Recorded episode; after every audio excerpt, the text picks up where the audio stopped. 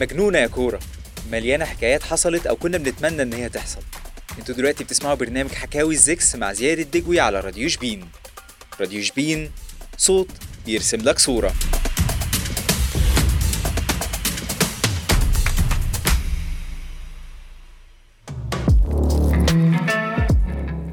يا مساء الجمال والكريستال في حلقة جديدة من حلقات بودكاست حكاوي الزكس، البودكاست اللي بنحكي فيه كل الحكايات الغريبة في الكورة اللي حصلت أو اللي كنا بنتمنى تحصل، واللي بتسمعوه عن طريق راديو شبين من خلال الويب سايت بتاعنا راديو شبين دوت كوم، أو من خلال الآب اللي موجود على آب ستور أو جوجل بلاي. النهاردة احنا جايين بأكتر من قصة، ولكن يربطهم رابط واحد بس، وهو أرسنال، أو بين قوسين أرسن فينجر.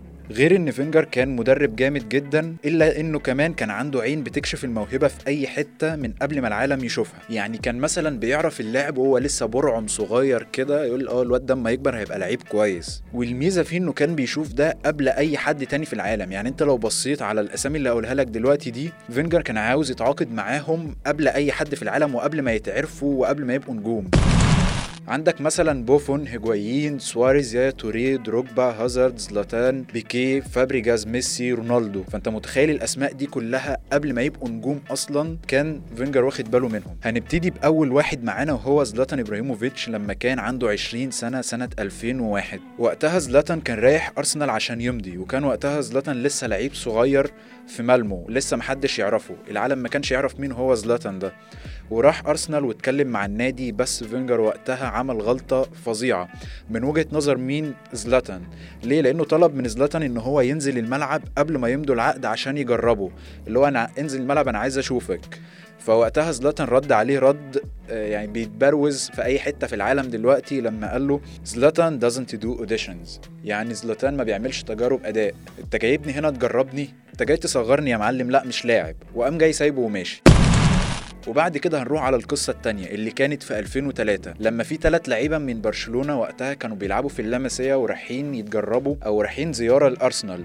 كان مين التلات لعيبة؟ كان فابريجاس وبيكي وميسي. ووقتها فينجر عجبه اللعيبة، وكان أول حد ناوي يتعاقد معاه كان ميسي، بس الكلام وقتها بيقال إن ميسي طلب بيت لأسرته في لندن، بس أرسنال ما رضيوش، وكمان معرفوش يمضوا مع بيكي، وفي الاخر فابريجاس بس اللي كمل. وبكده ضاع ميسي كمان بسبب بخل اداره ارسنال. وقتها كانوا بيبنوا استاد الامارات وكانوا محتاجين كل قرش، فوفروا فلوس البيت اللي ميسي كان عاوزه في لندن. فانت متخيل ان انت عشان توفر فلوس البيت تبني الاستاد تضيع من ايدك ميسي؟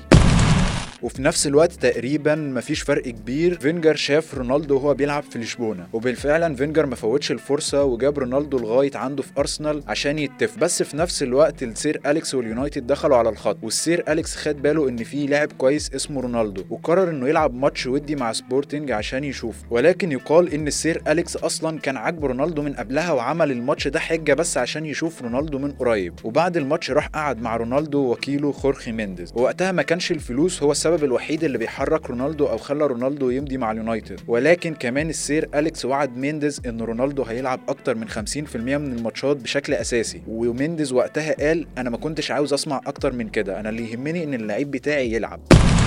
انا عاوزك تتخيل معايا كده، كان زلاتان ورونالدو وميسي بيلعبوا في ارسنال في فريق واحد، وبداوا طلعوا مع بعض. انت لو سالت اصلا اي حد فينا من فتره ايه فريق الاحلام بتاعك او الدريم تيم بتاعك، هيقول لك ميسي ورونالدو وزلاتان مهاجم. فانت متخيل ده اصلا كان هيتحقق على الحقيقه؟